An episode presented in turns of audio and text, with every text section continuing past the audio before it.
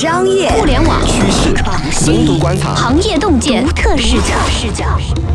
新商业观察，和你聊聊商业圈里的那些事儿。本节目由36氪高迪传媒联合出品。大家好，欢迎收听这一期的新商业观察，我是老马马金南，我是36氪的深度报道主编杨轩。轩，咱们好久没有这个融资动静的这个共享单车行业是吧？终于呢，在春天来临的时候呢，爆出了融资的消息。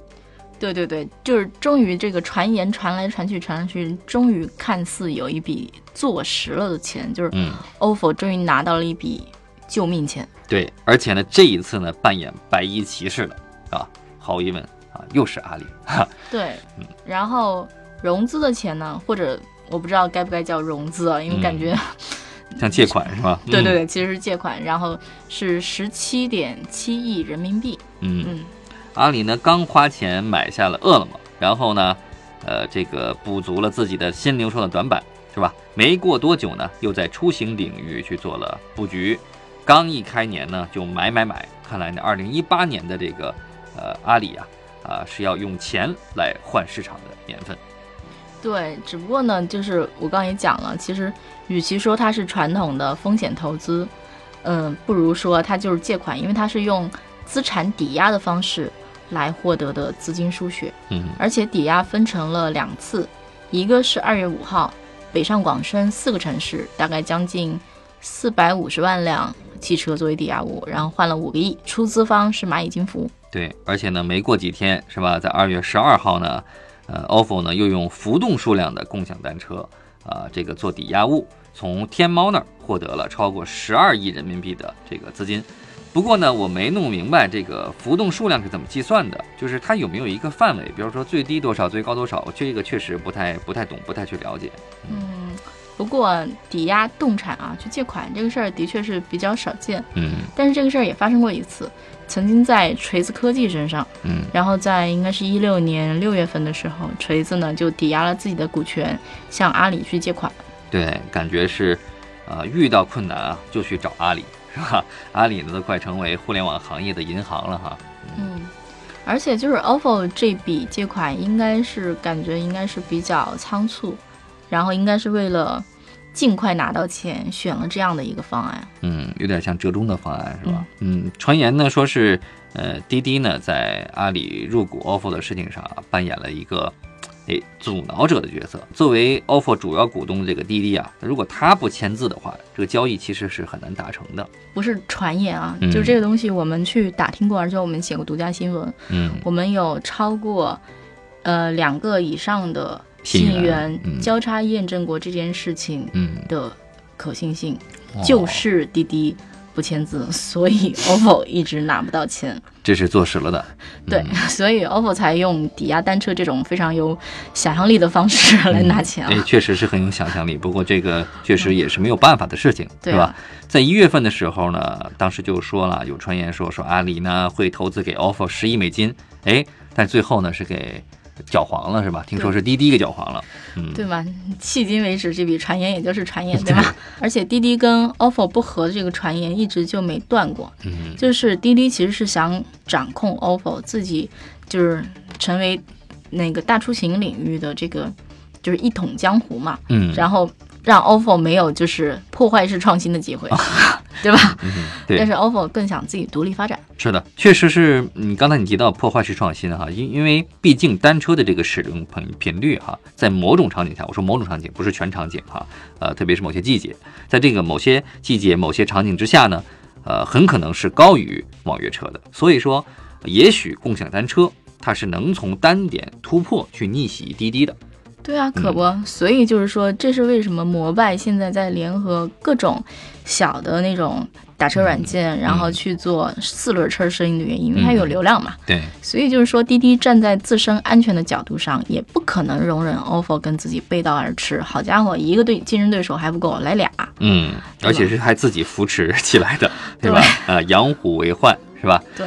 所以说滴滴呢在今年的1月份啊就上线了自己的共享单车的品牌啊，叫做青桔，果然跟颜色有关系啊，而且呢还属于是像有点像半收购的感觉啊，这个收购了小蓝单车，虽然呢还奇奇怪怪的收购，对，很奇怪，他那个我觉得那个条款也很怪异，也搞不清楚最后是什么一个原因，号称是说不是收购，而是在小蓝破产之后买了小蓝的资产，对，反正挺奇怪的虽然说他还没有对这个青桔做大规模投放，因为只是在一部分的城市去做了哈，但是未来呢一定是奔着与 ofo 和摩拜去抢夺这个市场的这个目的去的。对啊，就是我们觉得啊，还有一种可能就是说，其实是威慑，就是我警告你，你要不听话，我就自己上，我不是非得紧着你。对，如果滴滴啊，他真的自己赤膊上阵的话呢，这个市场啊，还真的看起来充满了很大的不确定性。不过呢，每个城市啊，它其实都做了一些共享单车的数量限制，因为政府都做限制嘛，都做了管控。那么滴滴呢，像如同早期市场啊那样，就是疯狂的去铺量，疯狂去投放，这种可能性其实也不会太大。对。但是我总感觉啊，就是说滴滴这个时候亲自入局下场也是没有办法，因为其实最好的那个 timing 啊，已经过去了。对。而且呢，实话讲，就是说，因为滴滴其实现在，我觉得也是有一点点四面受敌，比如说美团也要做打车，对。然后呢，他自己其实就刚刚恢复过来，从以前的补贴大战里面恢复过来，这个时候就是重新再下场去做。因为我其实一直觉得说，之前滴滴去投 ofo，可能的一层考虑也是说，这个业务其实也挺要命的，你要不要自己下场去拼命？那。可能投一个敢于拼命的人，比我一个老牌企业自己去做可能会效率更高。对，所以这个时候自己去下场去拼命的话，那会不会打乱他自己的节奏？而且，你像之前的网约车的补贴大战，对吧？花了那么多钱，然后去教育了市场，是吧？自己去教育，亲身教育了市场，然后后来收割的是这些公司，他也很郁闷，是吧？对。不过呢，这件事儿啊，也足够说明呢，共享单车对于滴滴的这个重要性。那么无论如何呢，如果自己手上有一张牌可以打，就是青桔可以打，或者小蓝可以打，那么总比说两手空空是要好的。对啊，就至少青桔这张牌是抓在自己手里的嘛。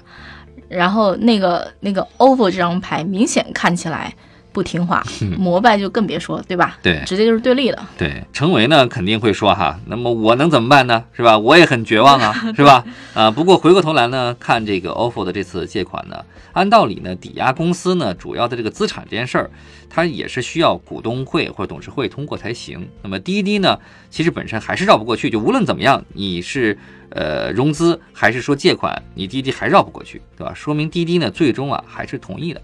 至少说明滴滴呢不愿意跟阿里呢直接的正面刚硬碰硬。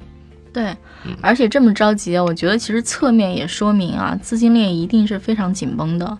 其实，在去年年底的时候 ，ofo 和摩拜都被媒体爆出说资金链紧张，出现了危机，然后大量的欠供应商的欠款，然后不得不动用用户的押金来解燃眉之急。对，也是在那段时间呢。也有用户反映说，退押金好像挺难退啊，流程很不顺利。如果真的如媒体猜测那样哈，两家企业呢，共享单车这种头部的企业是吧，不得不打起了这个用户押金的这个主意。那这样的这个事实真的发生了，那说明资金链真的是出了非常非常大的问题，因为动了用户押金，不仅对品牌造成巨大伤害，而且呢，其实还有可能会触犯法律。对，没错，而且和那个 ofo 一样，其实摩拜的融资路也很坎坷。因为其实大概在2月份的时候，也就不久之前，就曾经有过市场传言说，美团领投摩拜的一轮融资，大概有3家战略投资方，然后融资金额超过10亿美元。但是后来美团自己站出来否认了。再后来到现在到咱们聊天这会儿，还没有其他动静。对，就没有后来了。之前呢，融资速度创纪录的这个共享单车这行业哈，我们看到突然间呢，它就减缓了融资的速度，不是不差钱，而是说这个钱不好拿。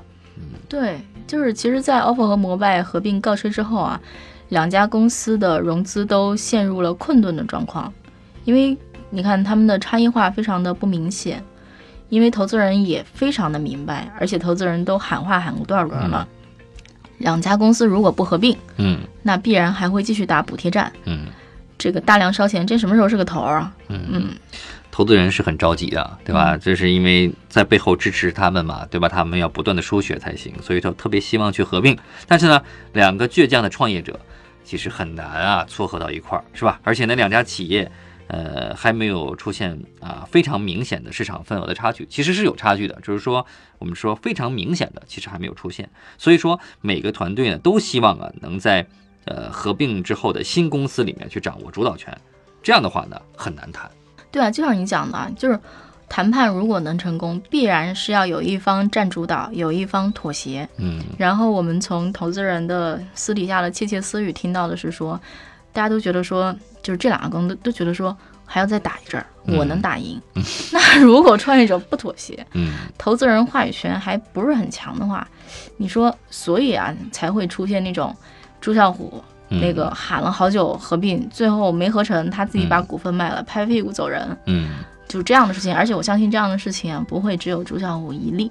对吗？合并难度可想而知。是，而且呢，两家企业没钱的这个时间点啊，我们看这时间点也特别的不好，是吧？在冬天，是吧？冬天的骑车的人本来就少，少的话呢，收入就少了嘛。但是维护成本有可能是不降反升的。对吧？对啊，而且就是说，你看，就现在我们能看到很多损坏的单车啊，用各种姿势躺在地上，然后摆放也不如之前那么整齐了，然后缺少人维护，明显的。不过呢，在使用率比较低的冬天呢，仍然采用这种使用率高时期的，比如说春夏时期的这种运营策略，也肯定也是不对的哈。这个时候你投大量的钱，你反正没人骑，然后呢倒在路边，你用很多人去维护它也不太对。就是虽然这次阿里通过借款的方式啊，算是帮 ofo 度过了一个难关啊，但是呢这笔钱你说能支撑多久？我觉得可能还是不会特别久，因为那个这个赛道还没有清场呢。确实，两强的这个局面呢，在短期内看起来是无法撼动的啊。阿里的这次借款性质的投资呢，也使未来这个市场格局走向呢变得有点看不清楚了，扑朔迷离，是吧？如果不合并，是吧？那就肯定意味着仗得继续打下去。没错，而且像阿里投资的那个哈罗单车、Helloback，然后还有滴滴的青桔，其实都是备胎型的存在，都是出于战略的考虑。一旦阿里和滴滴认为棋子失控，他们随时可能就把备胎推到前台去，然后出手，自己亲自出手去改变市场现状。亲自下场，是吧？赤身肉搏。所以呢，共享单车市场啊，还远未到风平浪静的这个时候。这个战场的热度呢，它将会，咱们看着啊，将会随着天气温度的转暖而逐渐的抬升。那么终局啊，绝对不是我们现在看到的这个样子。不过呢，对于吃瓜的我们哈，免费骑车的这个拿红包的日子，可能一去不复返了。我还是非常相信你的这个判断的。好，感谢各位收听我们这一期的新商业观察。如果您喜欢我们的节目呢，就请点击评论、转发或者点赞，也欢迎下载36氪的APP。我们下期不听不散，再见，拜拜。